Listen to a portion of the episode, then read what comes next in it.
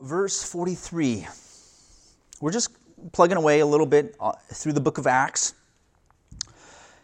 We've been talking about uh, last week dreams and how Peter stood up after this uh, impartation of the Holy Spirit, and people started to speak with these other tongues, and miracles were happening. People were hearing the deeds of God. And, and Peter stands up in that midst and he says, Hey, these guys are not drunk with wine as you suppose. Uh, they're filled with the Spirit. It was prophesied by Joel, and uh, he talked about uh, young men and old men seeing visions and dreams. And uh, on the heels of that, a multitude of people come to believe in Jesus. 3,000 souls were added to the church on that day through that encounter and message. A phenomenal occurrence, right? And we'll pick it up in verse 43. And so that's what happened. And it says, And everyone kept feeling a sense of awe. And many wonders and signs were taking place through the apostles, and all those who had believed were together. And they had all things in common. And they began selling their property and possessions, and they were sharing them with all as anyone might have need. And day by day, continuing with one mind in the temple and breaking bread from house to house, they were taking their meals together with gladness and sincerity of heart praising God and having favor with all the people, and the Lord was adding to their number day by day those that were being saved. This place in history, this time and in this corner of the world, as this was unfolding, the early believers receiving the Spirit, miracles happening, and God was adding by the thousands in this season, we're not talking about like year after year. We're talking like on the day to day, week to week occurrence, thousands of people were coming into the church. And so Jesus lived, ministered, crucified, resurrected, ascended, and he gave them a mission.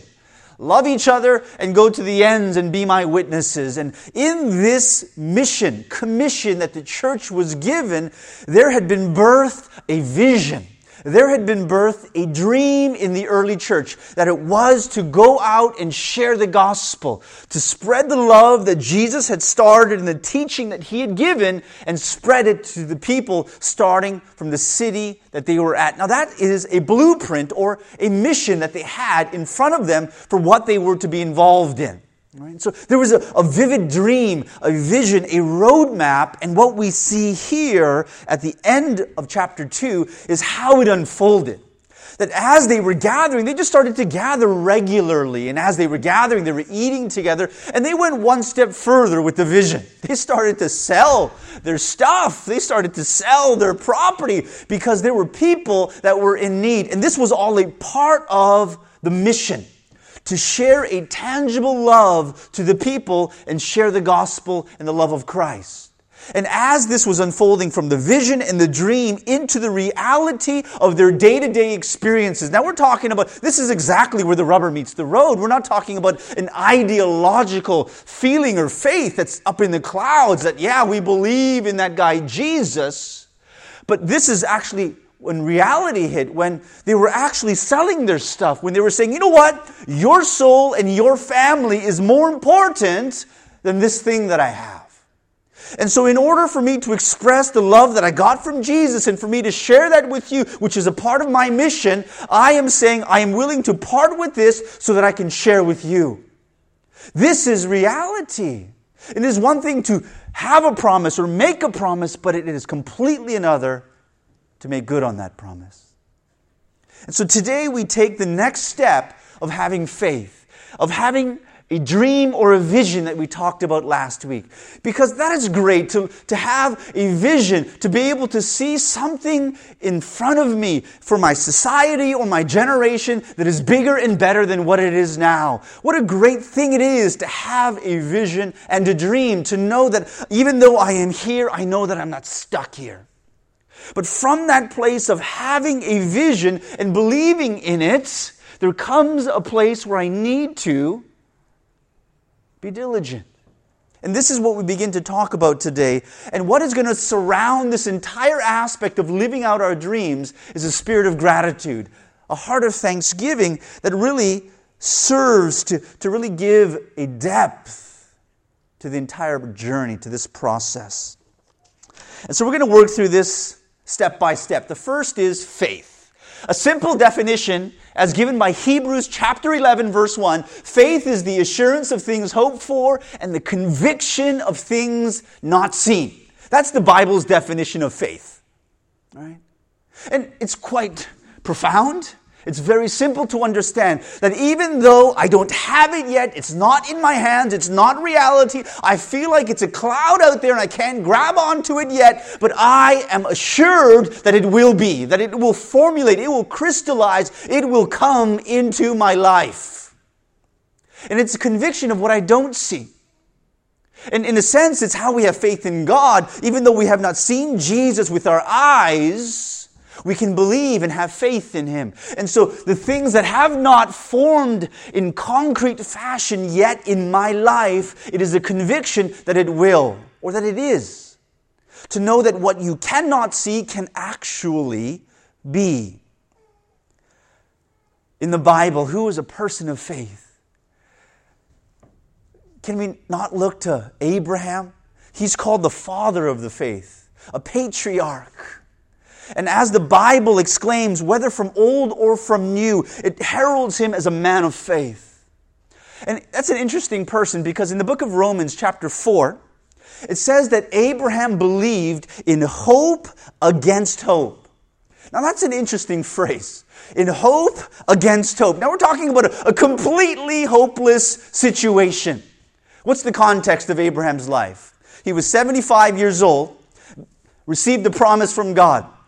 I will bless you and your descendants. They will outnumber the sand of the seashore and the stars in the sky. And in you, all the nations, all, all the peoples of the earth will be blessed through your lineage. And he received that promise at the age of 75. And he said, Yes, I got the promise. Thank you, Jehovah. Thank you, God.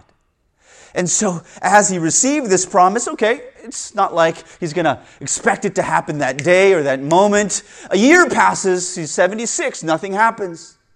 Because we're talking about a very tangible, specific thing that I will bless you through your children. And at present, he had no children. And so the fulfillment is quite easy to see whether it's actually come true or not. Do we have any kids, right? And so he's 76, nothing happens. 77, and the years pile on. And by age 80, I can imagine he's kind of thinking, well, five years, okay. I mean, I, I thought it would happen a little bit sooner than this. 85. And now he's starting to look at himself and he's saying, oh, you know, I just don't know if I can get that and, and feel that anymore. My, my body's really changing. 90, 95, nothing. And at this point, you can imagine that he's thinking, you know what? Maybe I was hallucinating those many years ago. Maybe it was something that I just ate wrong and like, uh, what was it? Like, because I don't see it happening now. And his wife, who was 10 years younger, 65 when the promise was given, and now age is going. She is advancing, 85 when Abraham is 95. And at the age of 99, this couple gets a visitation from an angel. And the angel promises that in this time next year, you will have a child, a son. And the wife laughs. And in this difficult situation, a miracle happened. An 89 year old woman conceived from a 99 year old man. If you believe, if you need to hear about a miracle, that's a miracle. That's a miracle, right? And so it's talking about in hope against hope. And if you go to Romans chapter 4, in verse 19, what were the two hopeless situations? Number one, he says his body was as good as dead. That's what he said. My body is as good as dead. That was the hopeless situation number one. Hopelessness number two was her womb was dead. That's what it says in verse 19. And so, in hope against hope, my dead body and your dead womb, that this is really a hopeless situation. It is exacerbated not because just one party is old and dead, but both parties are old and dead. And so, in hope against hope, it says Abraham believed. What did he believe? If you look in chapter 4, It says that he believed that God gives life to the dead and he calls into being that which does not exist. Can you line it up here for a second? His body was as good as dead, and he believed that God could give life to something that was dead. And her womb was completely empty, and nothing was going to be conceived in that space. We're not talking about a young bride here. We're talking about a person, a woman that was well beyond childbearing years. We're talking about a desert in there. It was dry. There was no life in there. But he believed that God can call into being that which does not exist. That in this dead and empty space, God can bring something out of that. And so his belief about God was so paralleled to the hopelessness of the situation. And so in hope against hope, it says Abraham believed. And so let's backtrack to the aspect of a dream and a vision. To be able to look out from my present and dream of something that God can do. And I'm talking about a dream, not just like a small wish, like I, I wish I get a, a $5 raise. I'm talking about a dream, like from the span of your life, as you look out now, as I can envision myself three, four decades later. I want to see my life in these years accomplish this. I'm talking about a dream for your life. Not just getting that corner office. I'm talking about something that your life can be applied to that is of true significance, eternal value, a dream, a vision. And in order for that dream and that vision to become reality, the first step is you got to believe. You got to have faith. And you have to believe that what is dead or what does not presently exist, that God can do. That this is the first part of the process. That if you do not have faith in the dream and the God that can give the dream, that will never become a reality. And so faith is the beginning first step of the process of actualizing, of realizing our visions and our dreams for our lives. It's the first step. It's believing that God can do it, and it frees me from the conventional. It frees me from the safe or the plausible. You know, if I can do it on my own strength, I don't need any faith. If it's just about doing this particular small little task and doing it well, I can do that on my own. I don't need any faith for that. I just need a little bit of a spirit of excellence and I'll get that done. But I'm talking about being freed from this conventional space, this safe and plausible space, and saying, you know what, I'm going to risk something here, and I'm going to dream big a little bit. I'm going to think about my life in a way that is worthy of the calling that God has for me, that is worthy of the blood that was shed for me, that is worthy of the faith that God has given to me. I want my dream to be at least that size. And if that is to come into reality, a large dream, you need to have faith. And it frees us. And it helps us to press into God and also to press forward with the dream. Inch by inch, day by day, one closed door after the other believing that after a long succession of closed doors, I don't know when, I don't know where, but I do believe God can open the right one. And it's hanging on to hope, to believe against all odds, against every naysayer and setback. To say, in hope against hope, I waited two and a half decades for this, and it is completely impossible. We will be the laughing stock of our community that my wife is near 90 years old and she's going to be pregnant. I mean, I don't know how confident she would be walking the streets. Can you, I mean, have you ever had a pimple on your face? And how, like, how did you feel going to work that day? And we're talking about a 90 year old woman that was pregnant.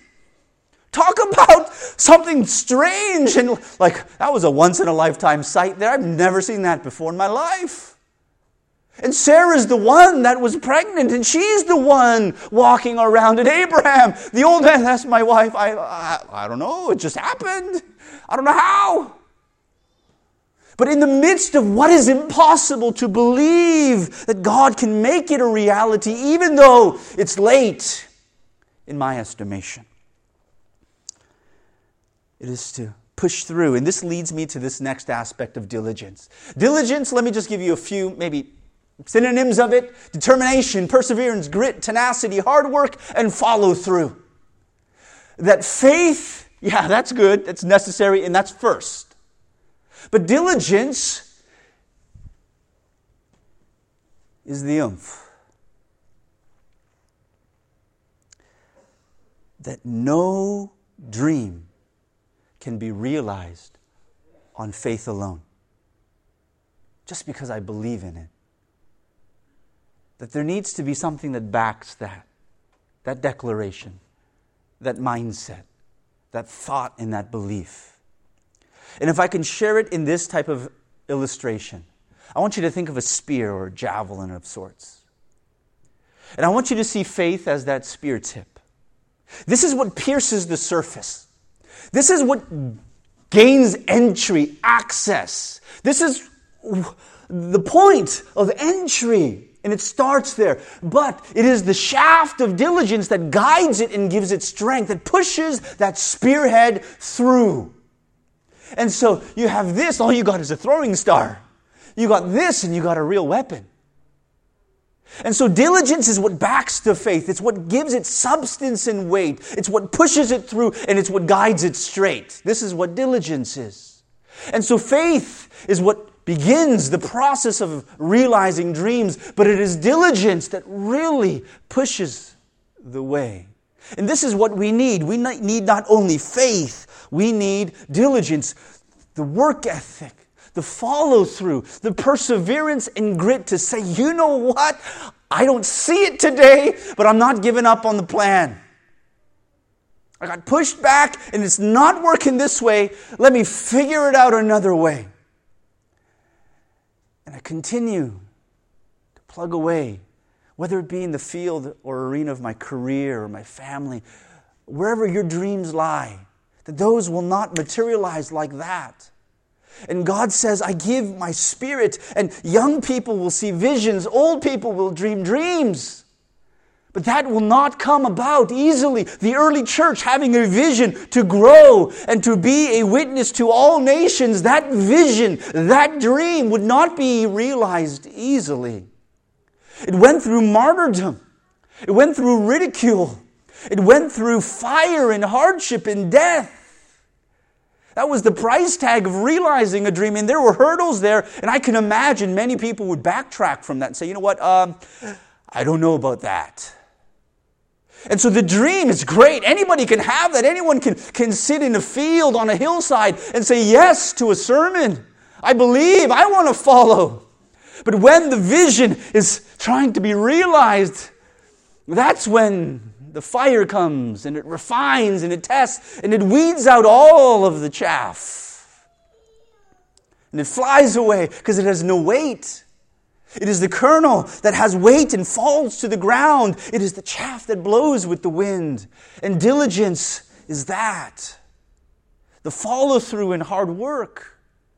And so grab a dream from God. Have a vision for where he, where he wants you to go with your life. But then, after believing that it is possible, you gotta take this next step. And if we don't take this next step, it will never happen. I promise you that. It will never happen. To kind of line up a scripture, James chapter 2. What use is it if a man says he has faith, meaning like, I believe, right? What use is it to say, if a man says he, has faith, but he has no works? Can that faith save him? And he goes on to say, faith by itself is dead if it has no works. So all you got is this little tip. It doesn't really do anything. And then he still goes on, I will show you my faith by my works. There are other people that say, I believe, but they don't show you anything. And I will say to you, I will show you what I believe by what I do, is what he was saying. And this aspect of diligence, in my mind and in my opinion, is what separates the courageous from the cowards. It's what draws the line in the sand. And there are only two sides to this. You don't straddle this one. You either rise with courage or you retreat. And whatever dreams you wrote on your phone or sermon card last week, I want you to know that that is not going to be realized easily. Maybe you forgot about it in these last seven days. You didn't think about it twice. But if you did think about it, whatever you wrote down on your phone or on that card last week, if you did think about it, I want you to know that if you want that writing, that typing to be reality, it's going to be tough. And circumstances and obstacles, it will weed out the courageous from the cowards. And I hope you land on the side of the courageous, willing to pay a price, not settling for safe, conventional, plausible but stepping out and believing in something that is God sized and worthy of Him. Anybody can believe something in their mind. Anybody can acknowledge Jesus in their mind. But it takes courage to do it with our actions and in public. And so I ask the question how will you give substance to the faith that you profess and the dream that you say you have? What is the plan? I mean, this is not a, a time management message here. But if I were to say, put it on your calendar, what will you do from now until the end of this year? What will you do in the first three months of next year? What will you do in the second three months, the third three months, and the last quarter of next year? What will you do? If it was just on the card or on the phone, it's like, you know, I hope it comes about, you know, but I'll just go about exactly what I was doing before and I'll just hope for this to happen. It doesn't work that way. I need to get it on my calendar somewhere. I need to pray with it and through it and then act upon it and say, God, bring me through this. So it takes diligence to actualize a dream. And the last thing that I said is gratitude. And this is what, what gives deeper meaning to the entire process, to the entire journey. Right? It gives joy. I mean, it's one thing to have a dream and to work for it, but if you have no gratitude, it really sucks all of the joy out of it.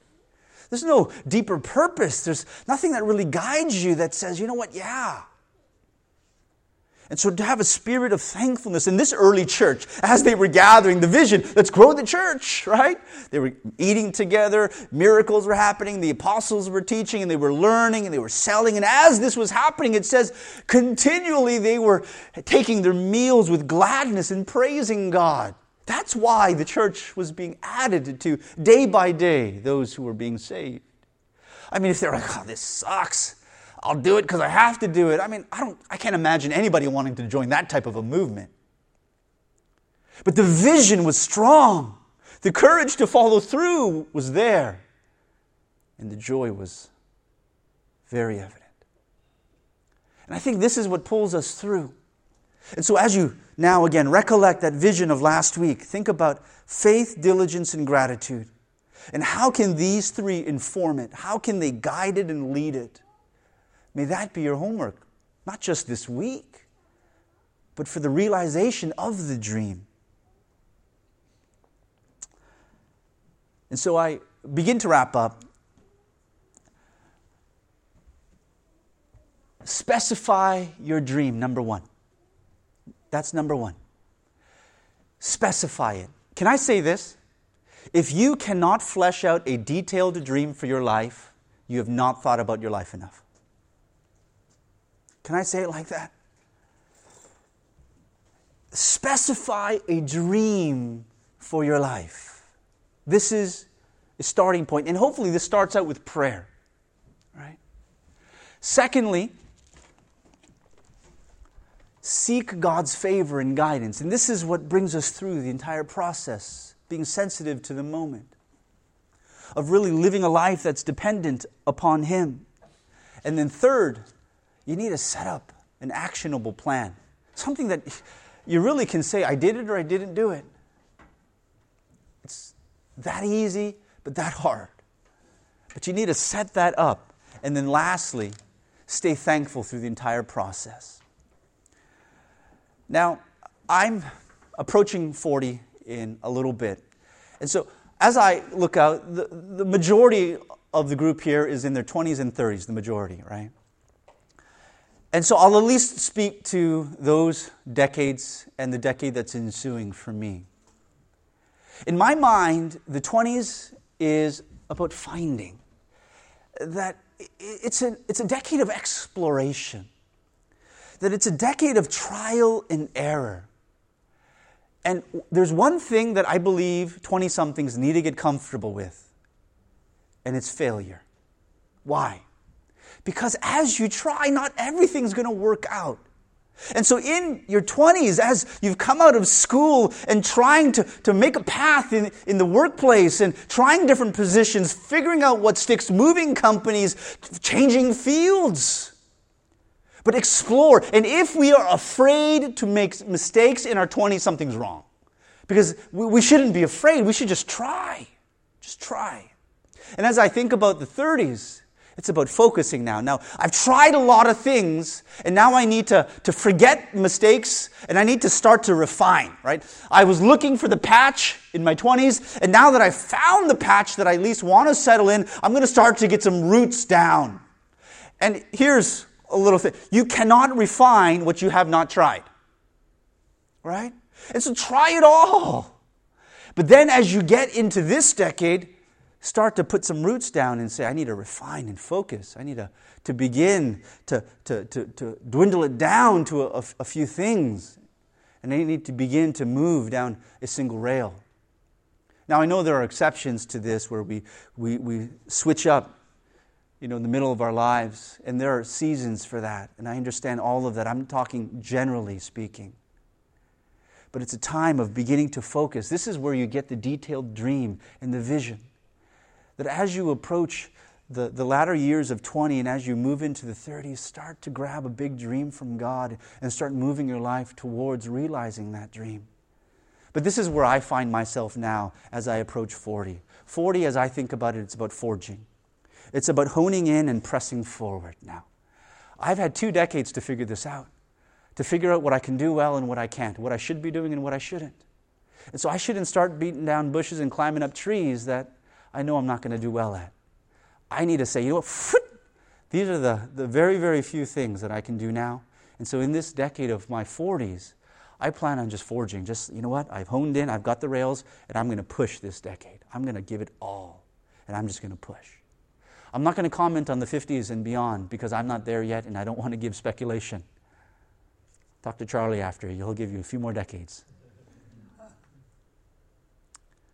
Grab a dream from God. Take that dream, believe in Him and in it, and then press.